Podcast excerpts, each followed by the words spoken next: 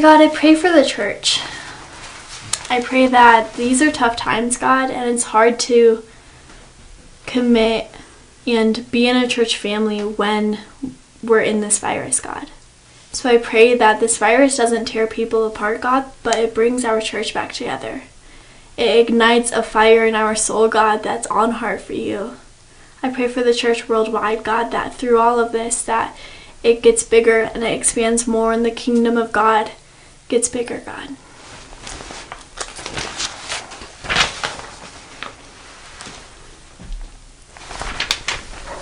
God, I pray for America's leaders, God.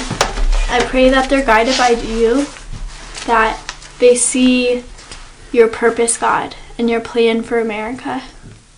And that through this that every step that they make is for your kingdom, God, and for your glory.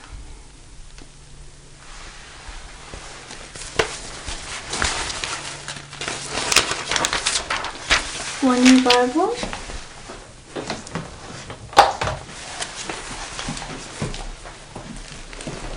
So the highlighted verse today for the 17th of May, I think that's the date, is John 9 1 through 3.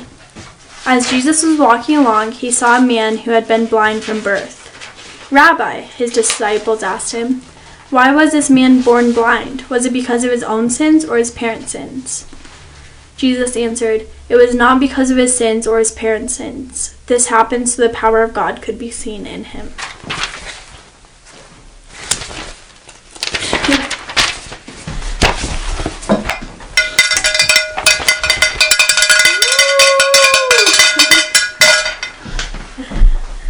Alrighty, hello, hello everybody. Glad to see you here. We got some watchers, so that's fun. Um, today we're going to be looking at one of my favorite Bible stories, which is David and Goliath. Um, and the title for today's sermon is Bring It On. Um, so today, everyone should bring it on to the giants in their lives because everything is possible by God one step at a time. Um, so our text is in 1 Samuel 17, 1 through 15. Um, so this is not simple like something I normally do, like preach. It's not something I'm very good at. Like some people would be like, Lily, you can talk for hours, and you know what? You're right.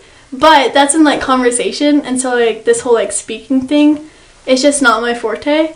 So, but we'll learn today that by one step of faithfulness, like we can and will conquer anything that we are facing. In a quote by Mother Teresa, she says, God did not call me to be successful, but He called me to be faithful.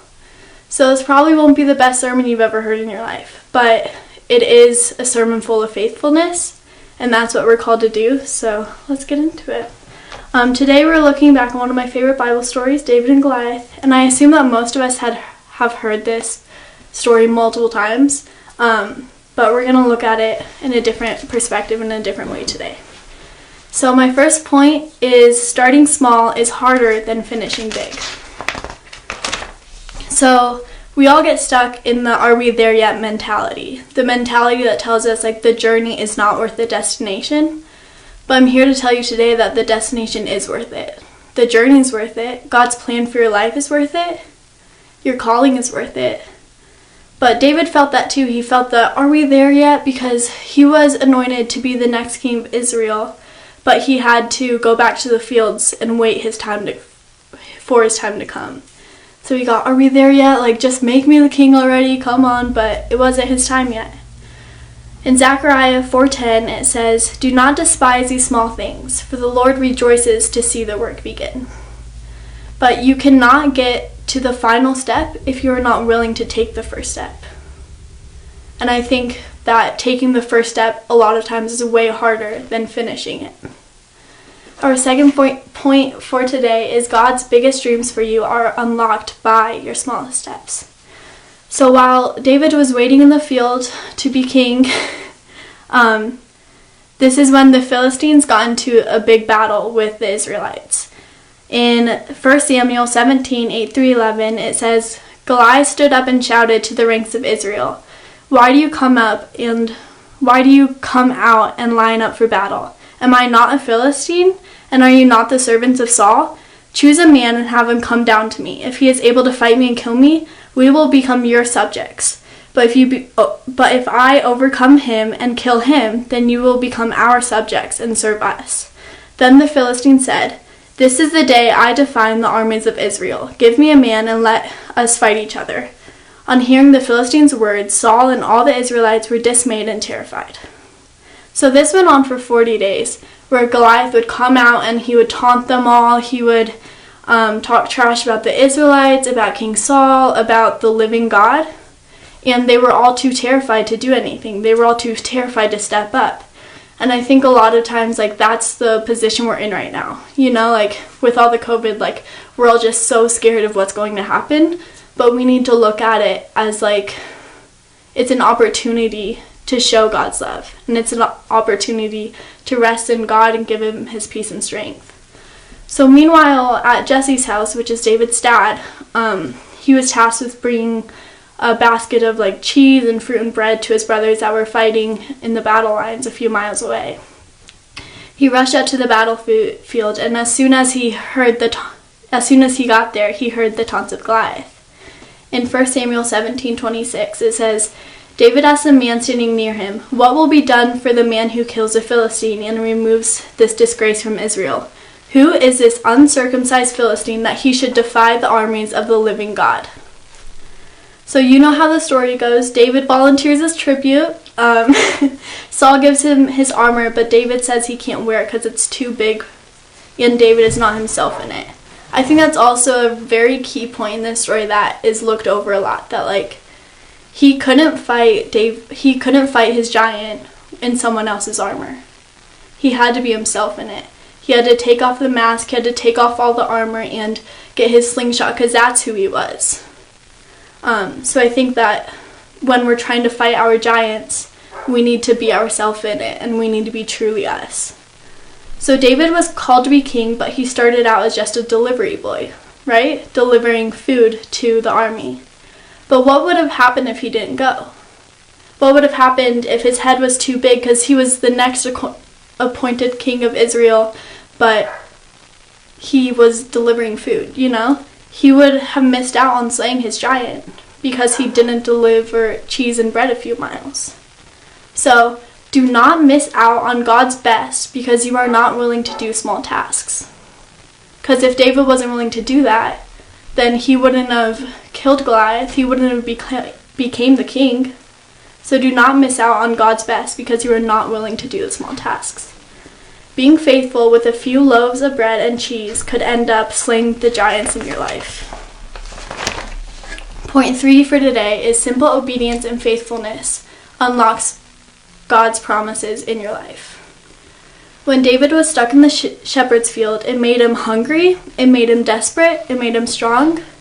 So when we fast forward to the bat- battlefield, he wasn't fearful of Goliath. He looked at him and he was angry that he was bashing on his God, on his king, and on his people. He looked at him and he thought, You're mine. You're going to pay for the things that you've done. And you've said, I've waited so long, and you're the sucker that stands between me and my destiny when everyone said, he's too big to hit, he's too big to hit, he was like, he's too big to miss. Do you see how big he is? And he's bashing on our God and our people. So he wasn't scared because he knew that his living God was on his side. That the God that was with him in the shepherd's field was there with him then to protect him. So, number four is you were made to walk over that giant the giant in your life, the one making all the noise, was put there to fall so that you could walk over him to live the life of your destiny. When David heard Goliath running his mouth and talking trash, he saw that he was the next step in the road to what God's calling was for on his life. He trusted God, he waited for his moment, and he was faithful with all the small things. So, you are not in the shepherd's field with bread and cheese to deliver, but you have so many opportunities to take that first small step. Whether it's tithing, giving your time and energy, helping the homeless, giving extra resources, finding ways to not only bless the people you know, but the people you don't. I want you to think about the giant in your life right now. Maybe it's depression, maybe it's your health, your finances, maybe it's a fear filled spirit in this crazy time.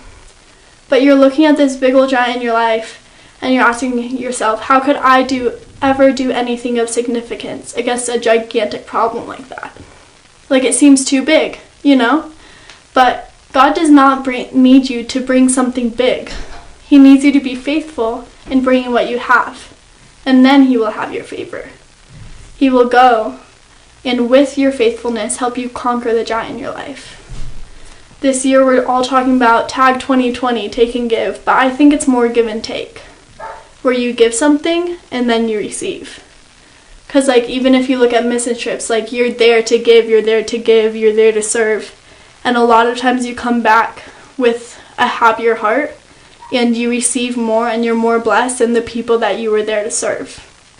So I think I have a servant's heart, and so that's how I look at it is that I need to give and then it will be returned. Um, and so I think that's a big thing that we just need to take that first step into finding our destiny, into living our dream, into going on that journey so that we can get to that destination. So maybe today you don't know God. Maybe you don't know that, like, if you die from this COVID, where you're going to end up. And I pray that today that you you take that step of faithfulness and you take that leap of faith so that you can defeat those giants in your life. So, if you want to ask God into your heart, just follow this simple prayer. Hey God, thank you for being for slaying some giants in my life, God. I'm sorry for all the sins that I've committed. Thank you for dying on the cross for me, being my Lord and Savior. Please come into my heart. In Jesus' name, amen. Amen. Amen.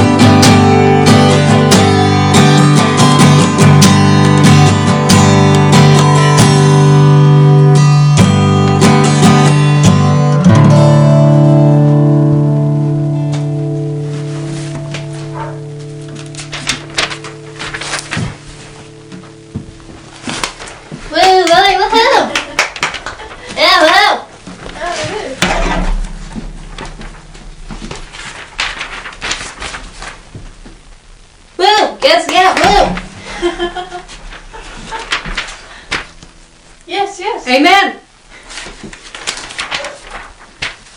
Whoa.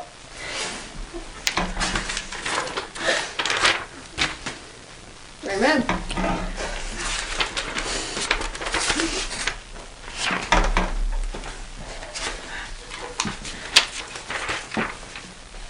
Whoa. Woohoo! See you guys later. Thanks for coming. Thanks for joining. Thank you so much for tuning in today to the ministry of Summit Church and the daily outreach of Wayne Hanson. You can support our ministry in many ways. Click the donate button on our Facebook page, Summit Church of Castle Rock. Visit our webpage, mysummitchurch.com, and click the online giving link. Or mail your donation to Summit Church of Castle Rock, 200 South Wilcox Street, Box 243, Castle Rock, Colorado 80104. Or finally, text your gift to 303 625 9434 and follow the prompts using your smartphone. You can also support us by connecting with our online community. Comment, like, share, follow, and subscribe on our various social media channels. Of course, we appreciate you joining us in daily prayer. I'm Sean Rima, and on behalf of Pastor Wayne and the Summit Church family, take care and have a great week. Remember, God loves you, and He has a wonderful plan for your life.